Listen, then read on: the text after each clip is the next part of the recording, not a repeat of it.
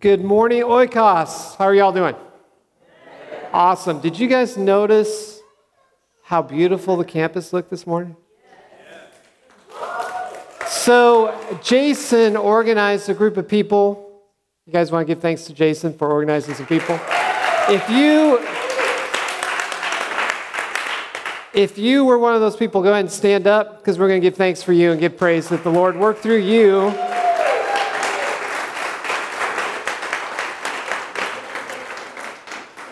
So if you haven't seen the campus before, then you're kind of going, well, I'm not sure. There's obviously more work to be done. um, I found a bathroom yesterday. Literally found a bathroom. We had found it before, but I had forgotten that we had that one. And then I realized it really needed to be cleaned. So that's what I did. I cleaned a bathroom that was really disgusting. But we have another bathroom. Isn't that awesome? So I want to give you some news. Not everything is finalized, but we may have the church, just as you turn on Lindale, Lindale Baptist, they're actually going through the same process as Bethany Lutheran, who used to exist here, went through back in September or so. So they're closing down, but not completely. And what they've decided to do is to give their property to Ecclesia. And Ecclesia is going to have a second campus right down the street. But Lindale Baptist is going to continue to exist. They've got just over 10 people, and they're going to continue to worship. However, they're renovating their campus, or Ecclesia is. And so we're going to try to provide a spot on our campus on Sunday mornings for Lindale Baptist. So that's one of the reasons why we were cleaning out yesterday is to prepare for another church family to come and worship here, not with us, but at the same time. So if you see some people who are, they're a little more advanced in their years because they've been longtime members,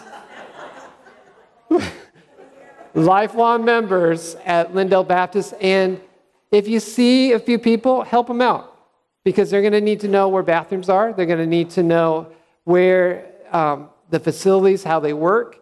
They may exit or enter in here and be confused that this is not what they were looking for, ask if they're here for Lindale Baptist, and then we're probably going to be housing them in the library. So, as you just be watching, we should be doing that anyways. For anyone who comes in that you're not sure who they are, introduce yourself. Invite them to be a part of what's going on. And they may even have a few people who are looking for Lindale Baptist, and we can help people who are looking for a church find that place. So they are elderly people. I want to make sure that we take care of them. Give up your parking space, park a little further away. So love them as the Lord has loved us. Amen? Amen? Okay. I'm excited that we get to do this because I think it's a part of our story as we plant churches that sometimes our hands are not intimately involved with that church.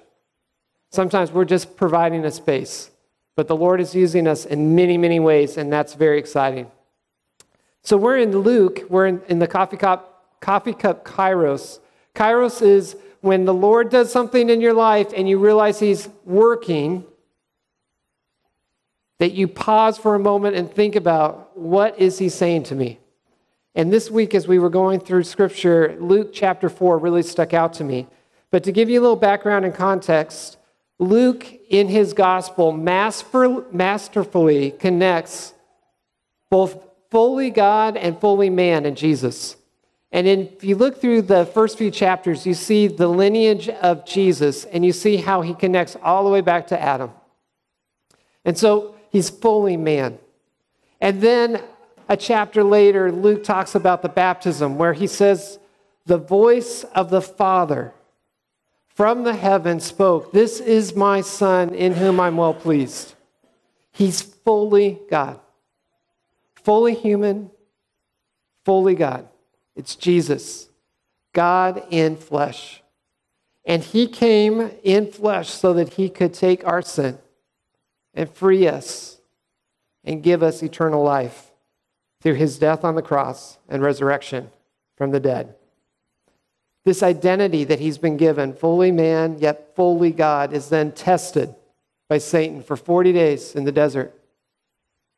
Tested severely with his appetite, with his approval, and with his ambition.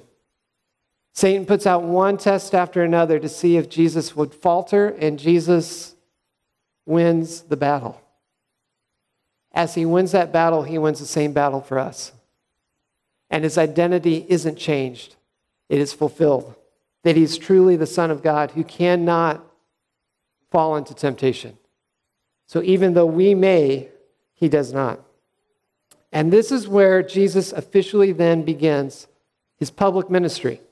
And we're in chapter 4 of Luke, the Gospel of Luke. So you can look it up in the Bibles that are next to you or on your smartphones if you want to follow along that way. I'll also have it up on the screens. And we're going to start in verse 14. Then Jesus returned to Galilee, filled with the Holy Spirit's power. Reports about him spread quickly through the whole region. He taught regularly in their synagogues and was praised by everyone. When he came to the village of Nazareth, his boyhood home, he went as usual to the synagogue on the Sabbath and stood up to read the scriptures. Now, Nazareth, the town of Nazareth, just geographically was very close to this great city called Sepphoris. During the time of Jesus, during his birth through his adulthood, they were building this great city, Sepphoris, which makes a lot of sense because we often believe or we've heard. How many of you heard that Jesus was a carpenter?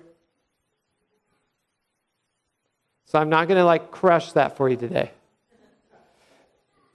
Tekton is the Greek word that is actually used for Joseph, his father, and for Jesus, that they were tectons. Now, tectons aren't necessarily just carpenters, they're builders. So it makes sense that they would go to Nazareth while the building of this great city, Sepphoris, was going on, so that they had work.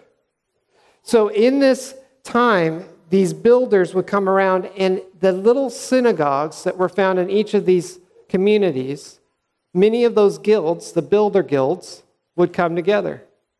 So when Jesus went to this synagogue in Nazareth, he more than likely was reassociating with those he had built with in the past.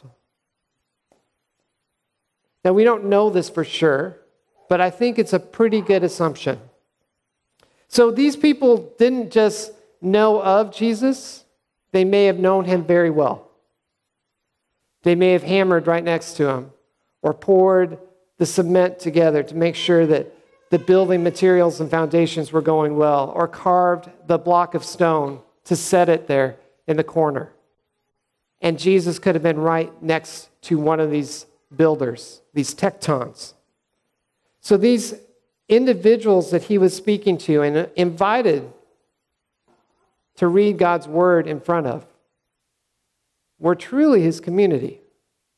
Now, historically, your identity would come from the place that you're from.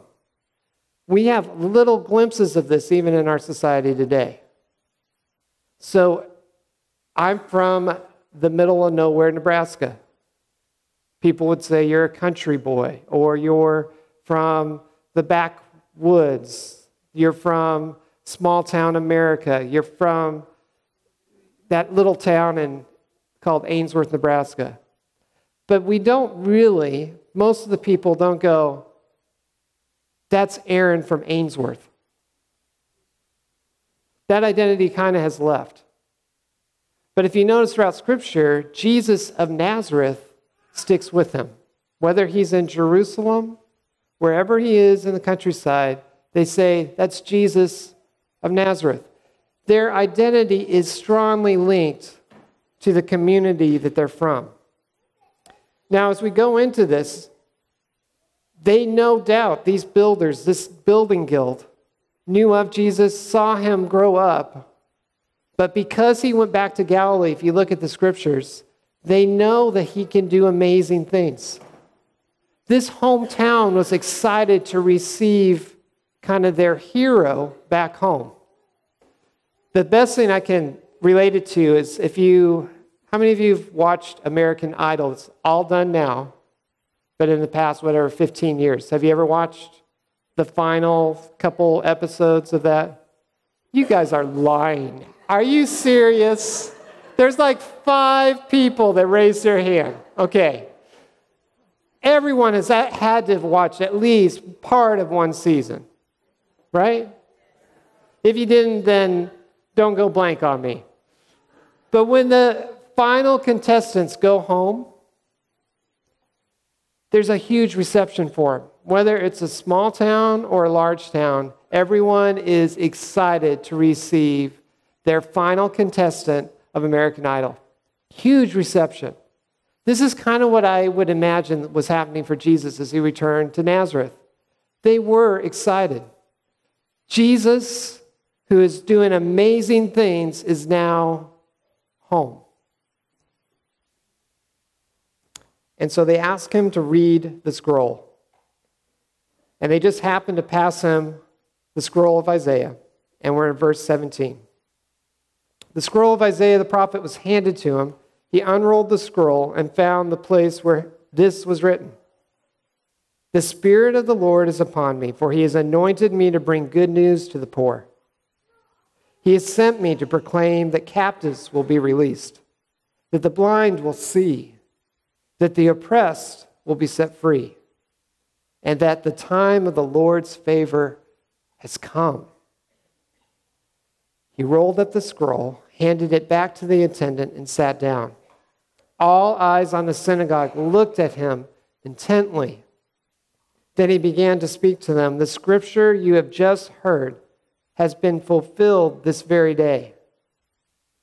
Everyone spoke well of him and was amazed by his gracious words that came from his lips.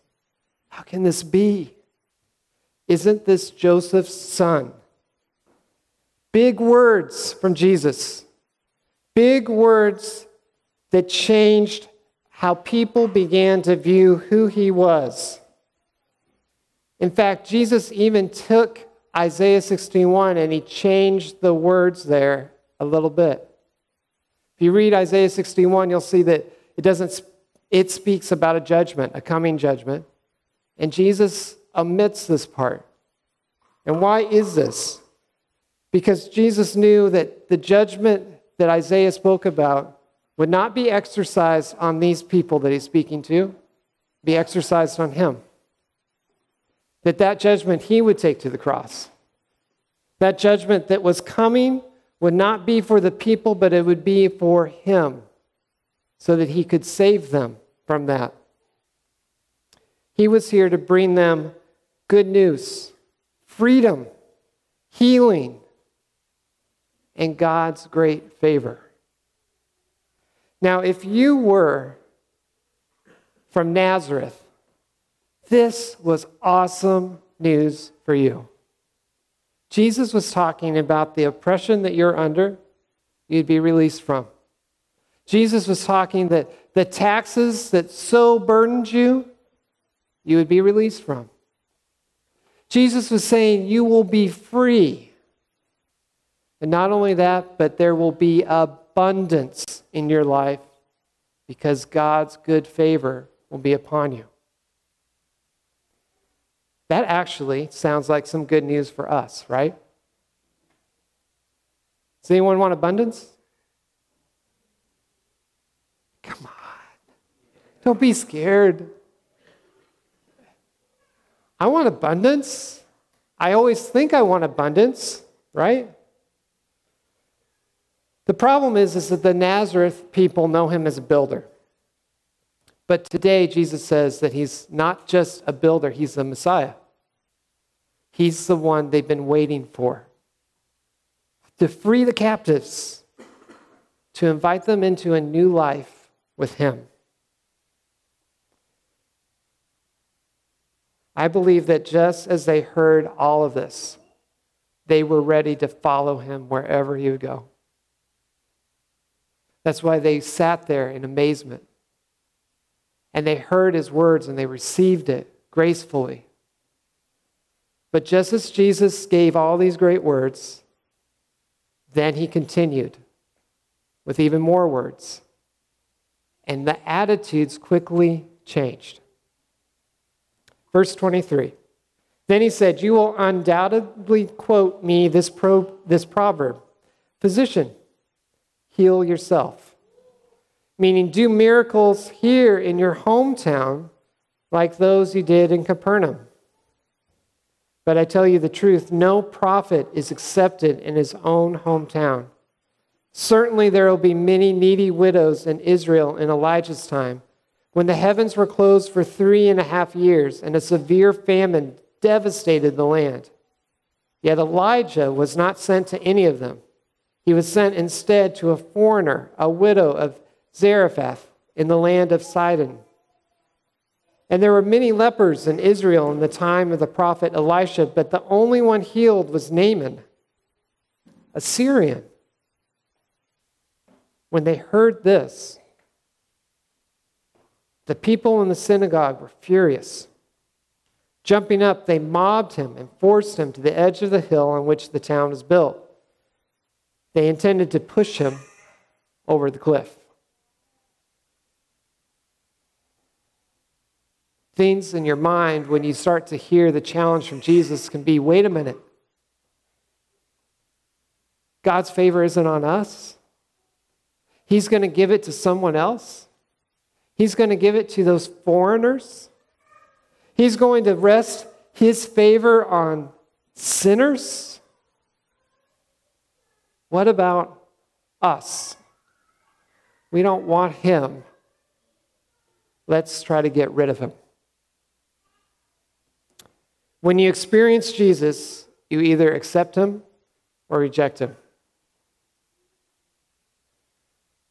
And that's just not a one time decision, that's a daily decision. That's a hourly decision. That's a minute by minute, second by second decision. When you're following Jesus, you either accept him or you reject him. We are just like those people in Nazareth. How quickly we can be excited about Jesus. We can sing some great songs, we can be excited. We can walk into church doors and be like, I got up this morning.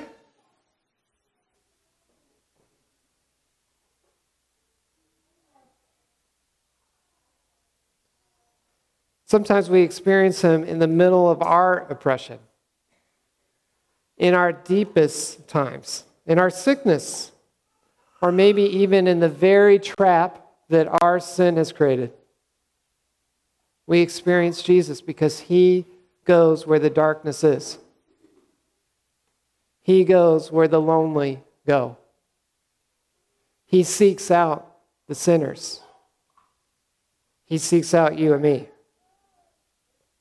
But the problem is is that we have lived with scarcity so long.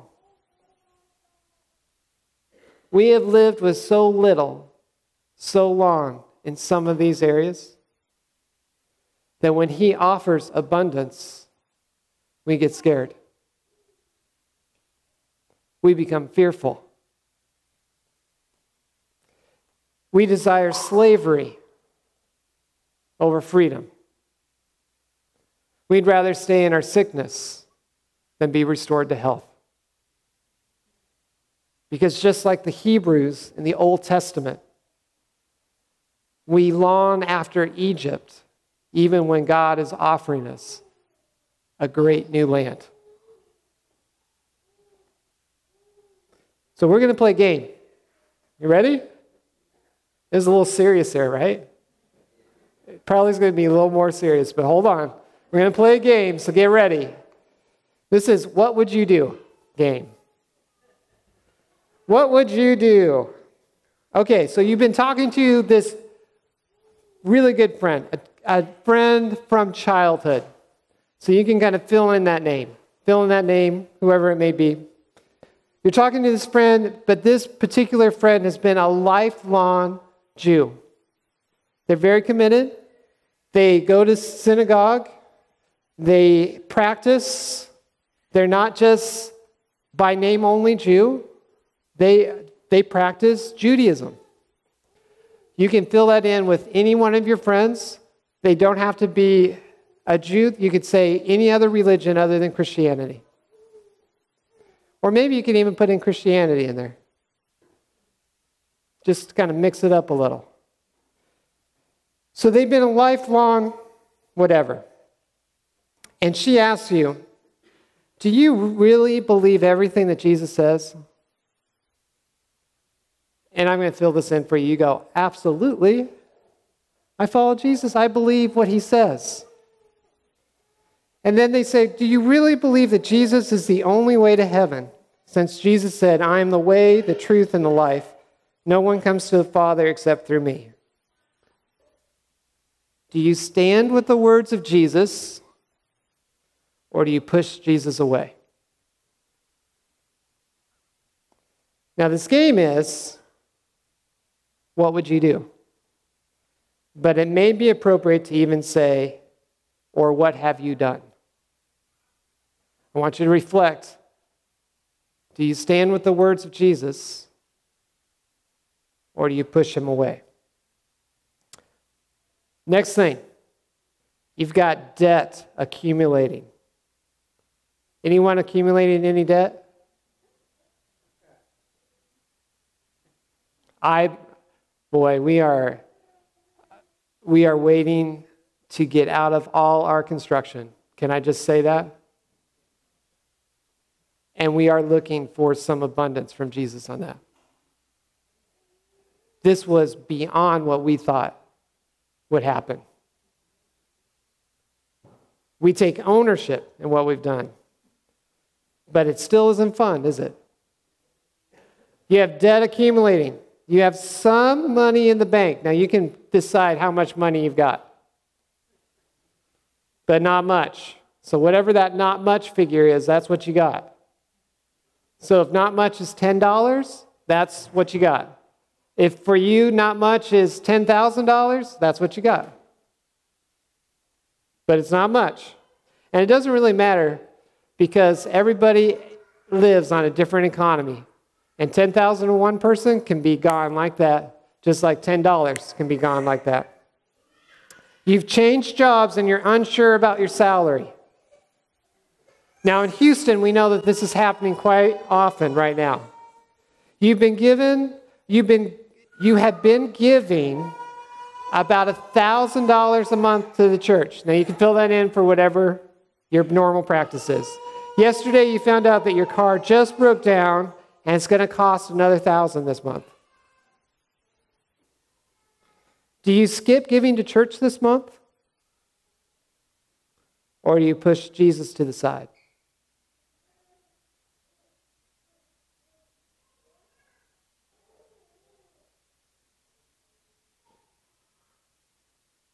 what would you do? Or what have you done? Do you actually give? Or do you push Jesus to the side? Next question. You guys excited?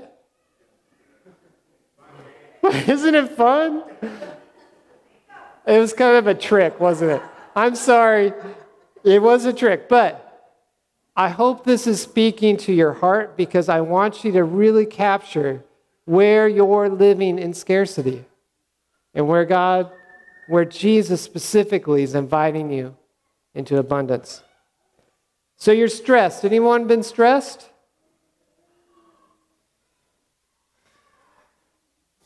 In the past, when you get stressed out, you would turn to having a drink, or maybe more than a drink maybe one or two or three or four or more.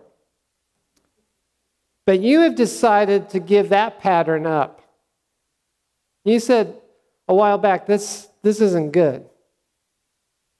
I'm not going to drink when I'm stressed. But you're stressed again and you have a choice. Call a friend and ask them for prayer. And secretly or secretly. Sneak a drink and then another and another. What do you do? Call a friend or take a drink?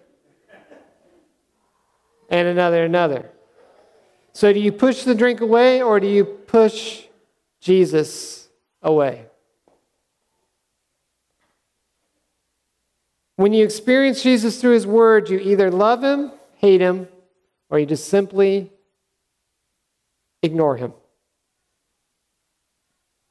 So, how do we push Jesus off the cliff? How are we like the people of Nazareth who, after they heard that Jesus had said something they didn't like, they decided, let's just get rid of him?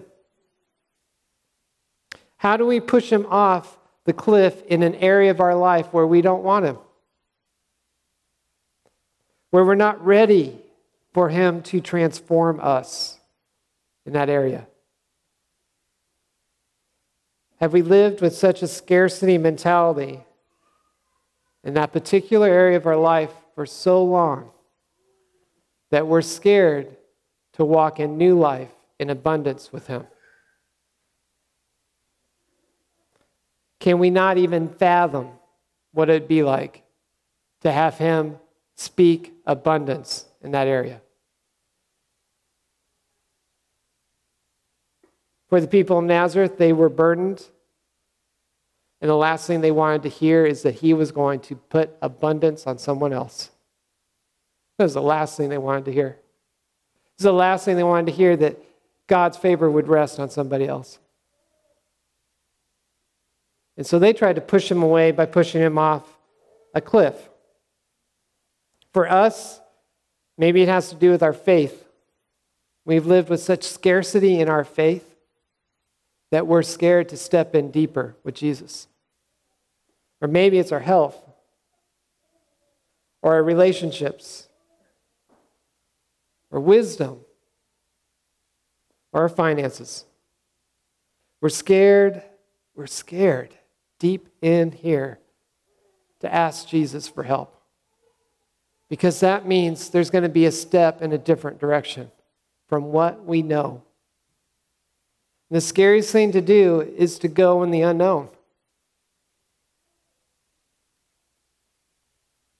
We're scared to ask those who represent him.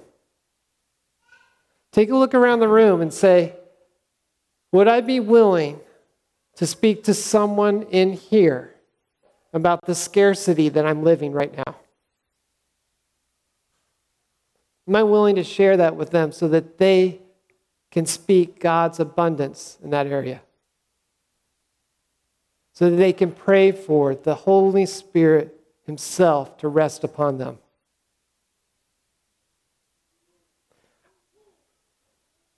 Oftentimes, we're scared to turn to our brothers and sisters, right? Because in those times of scarcity, we think there's nowhere else to turn but to ourselves.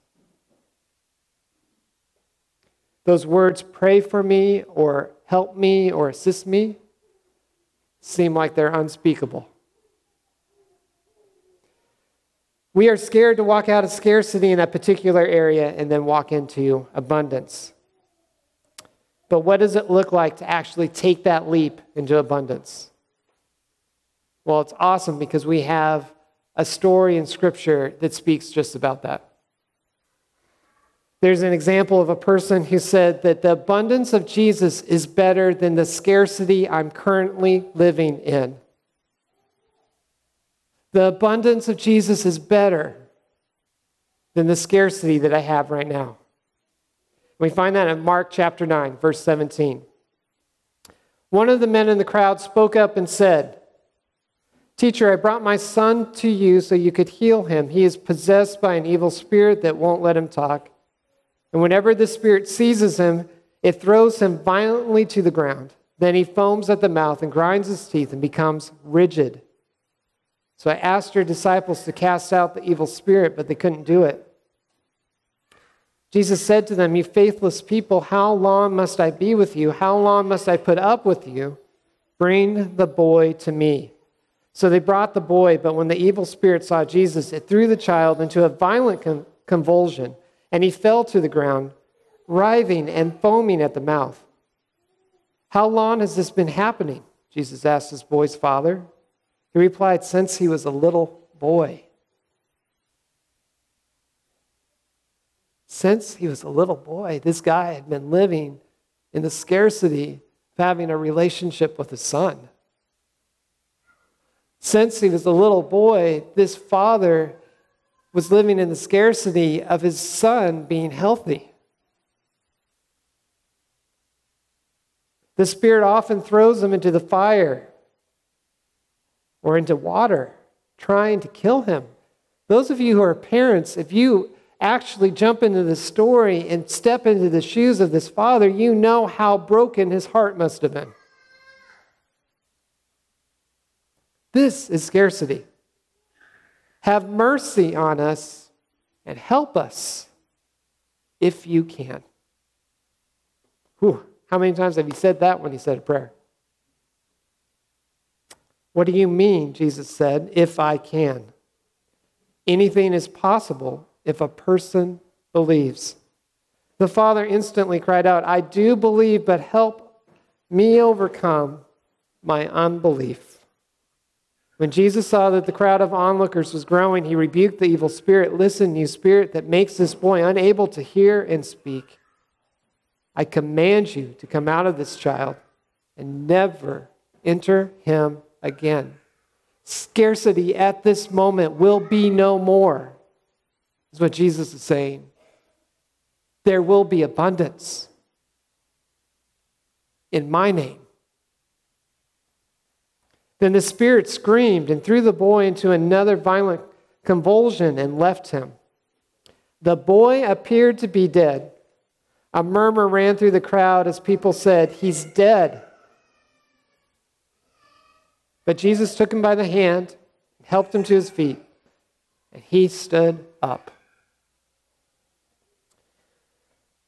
The father wasn't sure if Jesus was going to be the answer to his scarcity that he's living. He didn't know if he was, by crying out to Jesus, if that would do anything. And maybe some of you are dealing with that same kind of issue of scarcity. Maybe some of you have seen your marriage begin to fall apart and you have been praying, Help me if you can, God. Maybe you haven't spoken to one of your siblings, your sister or your brother, for years. Or you're a parent and your kids are out of control and you don't know what to do. Maybe you need to cry out to Jesus for help. For some of you, maybe you've had a health issue that's been lingering for years. And your prayers have always included the if you can. Maybe you need to cry out for Jesus to help. Or maybe you have cried out for help. And you just need to have the words of that Father included in your prayer as well. Verse 24 I do believe, but help me overcome my unbelief. When you're living in scarcity, whatever scarcity you're experiencing right now, you say the prayer, Help me with my unbelief. Jesus, help my unbelief that you can save my marriage. Jesus, help my unbelief that you can heal my friend. Jesus, help my unbelief that you can free my daughter from addiction. Jesus, help my unbelief that I can live generously as you provide. Jesus, help my unbelief that you are really my Savior, that I am really a sinner in need of your forgiveness.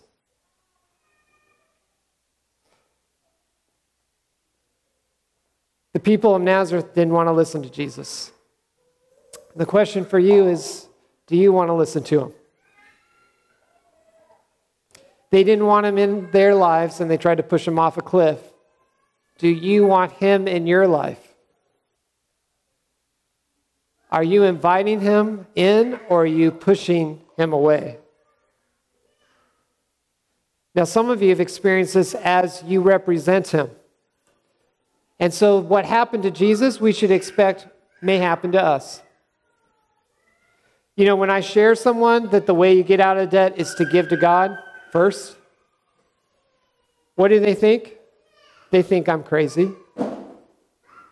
When I share with someone that, you know what, your marriage doesn't get better by focusing more on your spouse, it gets better by you focusing more on God. What do they think? I'm crazy. When I say, forgive the person who has deeply hurt you, crazy. When I say, God will redeem your time when you give to Him.